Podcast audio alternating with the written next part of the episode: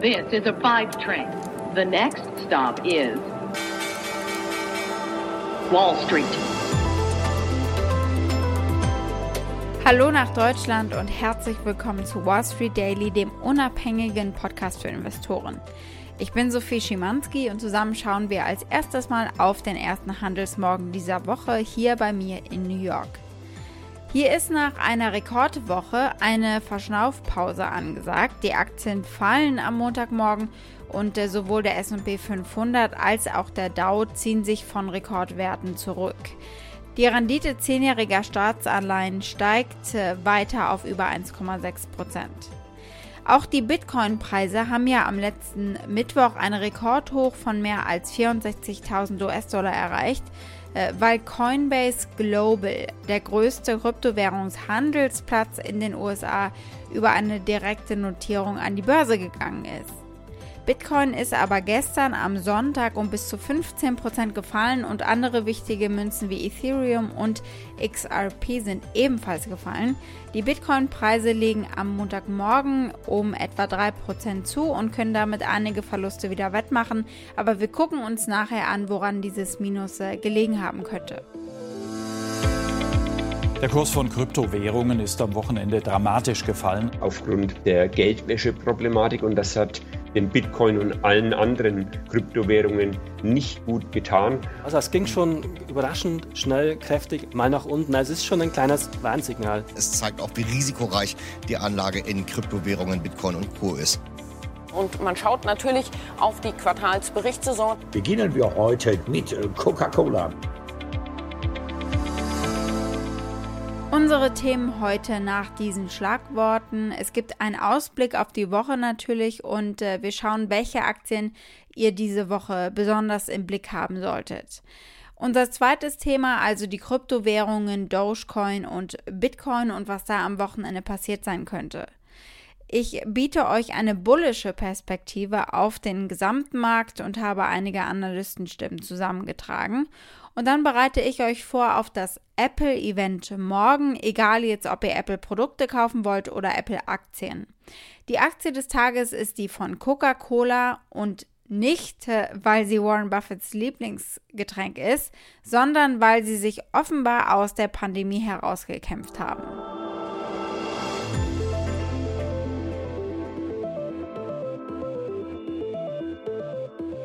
Werfen wir am Anfang gleich mal einen Blick auf die Woche und auf das, was ansteht. Wir sollten Tech-Unternehmen im Auge behalten diese Woche, denn die berichten neben anderen Unternehmen Quartalszahlen. Den Auftakt macht IBM heute Nacht nach Handelsschluss.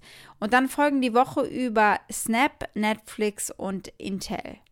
Ein kleiner Exkurs an dieser Stelle zu Tech-Aktien. Die waren ja die Anlage der Wahl in 2020, nicht mehr so sehr in 2021. Da haben sich die Anleger von den wachstumsstarken Namen abgewendet und wandten sich stattdessen zyklischen und Value-Werten zu, die in einem Post-Pandemie-Szenario eben profitieren würden. Die Ergebnisse von Johnson Johnson gibt es diese Woche auch und äh, vorhin gab es eben Coca-Cola. Schauen wir uns natürlich an. Wir haben letzte Woche schon die Banken gesehen. Bisher haben die Unternehmensgewinne die Erwartungen der Wall Street übertroffen. Von den wenigen SP 500 Unternehmen, die letzte Woche bereits äh, Ergebnisse gemeldet haben, hat keines ein negatives Ergebnis je Aktie prognostiziert für das zweite Quartal, während fünf eine positive Prognose abgegeben haben. Also die Earnings Season sieht bislang sehr stark aus. Mal abgesehen von den Earnings sollten wir unbedingt Apple und äh, Tilray und Afria im Auge haben. Alle drei werden morgen wichtig. Da steht zum einen das Apple-Event an. Äh, wir schauen gleich, was die Apple-Fans und Anleger sehen wollen. Und auf der Cannabis-Seite steht äh, zwischen den beiden Unternehmen Tilray und Afria die Schließung der Fusion an. Außerdem, Anleger sollten Coinbase im Auge behalten. Gerade erst sind sie ja an die Börse gegangen und jetzt hat der Fonds von Cathy Wood, ARK Invest, am Freitag 130.000 Aktien für die beiden ETFs ARK Fintech Innovation und ARK Innovation gekauft. Und darauf äh, könnte die Aktie natürlich diese Woche reagieren. Aktuell fällt sie leicht. Bleiben wir bei Kryptowährungen. Ganz schön verkatert äh, zeigen sich am Montagmorgen Dogecoin und Bitcoin. Sie haben am Wochenende ordentlich einstecken müssen. Nach einem solchen Run von der letzten Woche aber auch eine absolut sinnvolle Abkühlung und natürlich eine Kaufgelegenheit. Der Preis für Bitcoin fiel um 19,5% gegenüber den Rekordhöhen der vergangenen Woche. Laut Coindesk fiel Bitcoin am Sonntagmorgen auf 52.000 US-Dollar, nachdem es am Mittwoch ein Allzeithoch von über 64.800 US-Dollar gegeben hatte. Andere Kryptowährungen, darunter Ethereum und Dogecoin, waren am Wochenende ebenfalls betroffen. Ethereum ist der zweitgrößte Token, dem Marktwert nachgesehen, und äh, fiel um 18% auf unter 2000 US-Dollar. Der Token hatte am Donnerstag die 2500 US-Dollar-Mark geknackt. In der Zwischenzeit fiel auch Dogecoin letzte Woche zu einem Zeitpunkt äh, um mehr als 400% noch angezogen auf ein Allzeithoch von 45 Cent und an diesem Wochenende ging es runter auf 24 Cent. Was genau der Grund ist, ist unklar, aber es scheint, dass Twitter, nachdem die Plattform maßgeblich zum Anstieg der Preise geführt hat, durch äh, Promi-CEOs wie Elon Musk und Jack Dorsey, dieses Mal zum Absturz beigetragen hat. Krypto könne die Währung der Zukunft werden, sagte Musk hier noch im Februar, umringt von Fans, die Autogramme wollen. Es solle der Wille des Volkes sein am Ende. The will of the people, sagt er. Do you think Dogecoin can really be the next currency for the world? There's currently a poll to say, what do you want? I want it to go. I'm okay. in. I'm All in. right. It's So then, I mean, I think it should be the will of the people, you know? I mean, first of all, I think people should not invest their life savings in cryptocurrency, Okay. to be clear. I think that's unwise. But, I mean, if you want to sort of speculate, there's a good chance that crypto is the future currency of Earth. Right. And then it's like, well, which one is it going to be? You know, um, and maybe it'll be multiple. Die Frage bleibt, sagt Elon Musk zum Schluss, welche Kryptowährung es dann werden wird. Vielleicht sind es ja sogar mehrere, die sich durchsetzen. Er versucht sich aber in Vorsicht, das kann man hören, man solle seine Ersparnisse also nicht komplett investieren in Kryptowährungen.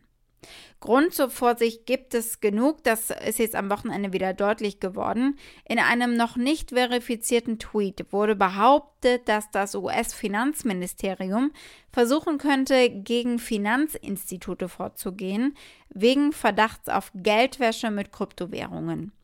Der Tweet stammt aus dem Account FX Hedgers und ging am Samstagabend viral. Normalerweise hat der Account so 100 äh, und noch was Retweets, der Post hatte aber knapp 6000. Vor 13 Stunden gab es dann einen weiteren Tweet von dem Account, der sagte, ein chinesischer Kryptoriese habe über Binance 9000 Bitcoin verkauft. Mit Bitcoin ist es eben so, es kann Hype sein, es kann Panik sein, dazwischen gibt es eigentlich wenig. Es ist am Ende einfach Spekulation. Herr Musk, bitte. But it should be considered speculation at this point. And so don't go too far on the crypto speculation front. Von Panik am Aktienmarkt kann gerade keine Rede sein. Die Volatilität in den letzten Sitzungen hat erheblich abgenommen und der CBOE Volatility Index der WIX bewegt sich entlang eines 14-Monats-Tiefs. Lassen wir heute mal einige Strategen zu Wort kommen, die besonders positiv gestimmt sind. Und zwar als erstes David Kostin, das ist der Chef-US-Aktienstratege von Goldman Sachs. Der schreibt in einer Mitteilung am Montag, der SP 500 hat neue Höchststände erreicht, während die Volatilität stark zurückgegangen ist. Die geringe Volatilität hat die Renditen wieder unter den langfristigen Durchschnitt gebracht. Einer der größten Wall Street Bullen, der seine Prognose nun noch einmal angehoben hat, ist Phil Orlando von Federated Hermes. Und der sagt, dass der SP 500 sein Kursziel zum Jahresende, die 4500 Punkte, bereits bis Juli erreichen könnte, was einen Anstieg von etwa 8% gegenüber dem aktuellen Niveau bedeutet. Der Grund, sie gehen von einem deutlich stärkeren Wirtschaftswachstum aus nach dem jüngsten Konjunkturpaket. Und das laufende Quartal könnte noch stärker sein als äh, das erste Quartal. Die Unternehmensgewinne könnten übers Jahr gesehen 60% steigen. We went into the year expecting uh, that we'd have about 6.1% GDP growth this year, which is a pretty strong year. But President Biden has passed this $1.9 trillion fiscal stimulus package. So we took our GDP estimate up to 6.4%. And uh, here we are, first quarter earnings are coming in very strong. Looks like uh, uh, we could be up 30% year over year. The earnings recession is over. In the second quarter, which will enjoy the full benefit of some of this fiscal stimulus, we could be looking at an earnings growth rate twice that on a year over year basis, maybe something in the 60% neighborhood. So corporate earnings are coming in quite strong here in the first half of the year. Und damit sei das die schnellste Erholung jemals, sagt Jim Paulson von der Leuthold Group. Äh, es überfordere das ein oder andere Unternehmen regelrecht. Wartime Boom, sagt er hier, wie ein Boom nach dem Krieg. Aber er wünscht sich noch zuversichtlichere CEOs und äh, zuversichtliche Statements. Ich denke, diese Woche könnte es genau die geben. We essentially have gone from a depressionary bust, and then within 12 months we're in a wartime boom. And I just think we've rarely had this type of quick change in our history, and it's difficult for anyone, anyone on Wall Street, companies themselves, to keep up with just how fast we've gone from death warmed over to one of the biggest booms in our history. And it's showing up in economic reports. And I think we're seeing the same thing on Wall Street with earnings reports. What really matters is are we going to see more and more CEOs talking more confidently about the rest of this year? And maybe not even bringing guidance, but just bringing some more confident statements about where they see their business headed. Blicken wir als nächstes auf das Apple-Event morgen. Äh, wir gucken drauf, was zu erwarten ist an Produkten und auch an Aktienreaktionen.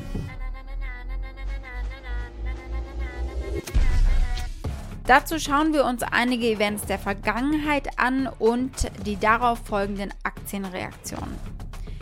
Das Spring Loaded Event ist als Frühlingsveranstaltung in der Regel etwas schwieriger vorherzusagen oder vorherzusehen.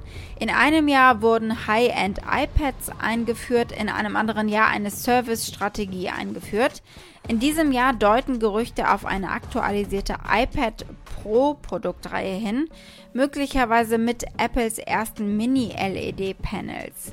Wir könnten aber auch neue AirPods sehen, dann äh, die seit langem gemunkelten AirTag-Tracker des Unternehmens, ein neues iPad Mini und eine neue iMac 2021-Reihe, womöglich in unterschiedlichen Farben. Das Event soll am Dienstag um 19 Uhr mitteleuropäischer Zeit beginnen, also morgen Abend. Sollte man nun im Vorfeld des Events eine Aktie kaufen? Zumindest im Jahr 2020 hat sich die Apple-Aktie in den Tagen nach den meisten Events des Unternehmens im Allgemeinen gut entwickelt. Anleger, die Aktien vor den Events gekauft haben in 2020, verzeichneten bis auf das Umfeld des High-Speed-Events in kurzer Zeit ordentliche Gewinne. Ob diese Kursgewinne aber jetzt nur auf die Events zurückzuführen waren, ist aber nicht mit Sicherheit zu sagen. Aktuell zieht die Aktie von Apple leicht an.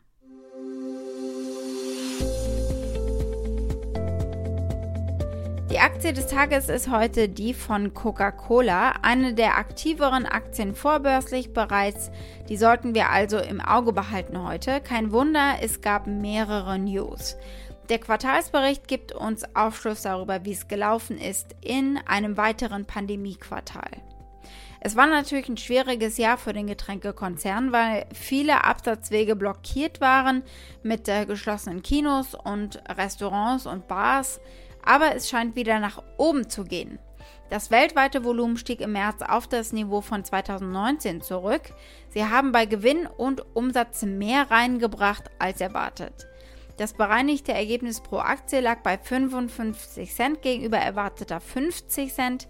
Der Umsatz lag bei gut 9 Milliarden US-Dollar gegenüber erwarteter 8,6 Milliarden US-Dollar.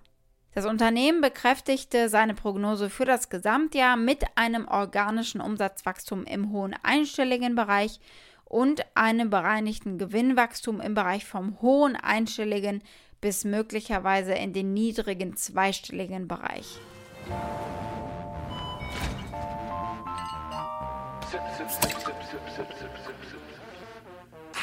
Der Blick zurück zeigt, das Segment für Getränke wie Sportdrinks, Kaffee und Tee war mit einem Volumenrückgang von 11% am stärksten betroffen. Die Wassermarken Dasani und Smartwater verzeichneten einen Volumenrückgang von 12%, weil weltweit weniger Menschen Einweg-Wasserflaschen gekauft haben. Die Nachfrage nach Teeprodukten ging um 6% zurück, während das Volumen bei Sportgetränken wie Powerade weniger, nämlich nur um 1% zurückgegangen ist. In einer separaten Einreichung kündigte Coke Pläne für eine öffentliche Notierung von Coca-Cola Beverages Africa an. Das Unternehmen wird einen Teil seiner Beteiligungen im Rahmen des Börsengangs verkaufen, der innerhalb von 18 Monaten erwartet wird. Die Aktien werden dann in Amsterdam und in Johannesburg notiert. Ein kurzer Blick auf die Analystenbewertungen, die sind im Durchschnitt ein Overweight der Aktie. 13 Analysten raten dazu zu kaufen, fünfmal gibt es ein Overweight-Rating und achtmal ein Halten. Das durchschnittliche Preisziel liegt bei 57 Dollar und 55 Cent. Das ist etwas höher als äh, die aktuelle Zahl. Wall Street. Das war's mit Wall Street Daily für heute zum Wochenstart. Für Fragen oder Vorschläge erreicht ihr mich wie immer via E-Mail unter wall-street-daily at mediapioneer.com. Genießt euren Abend. Bis morgen, eure Sophie.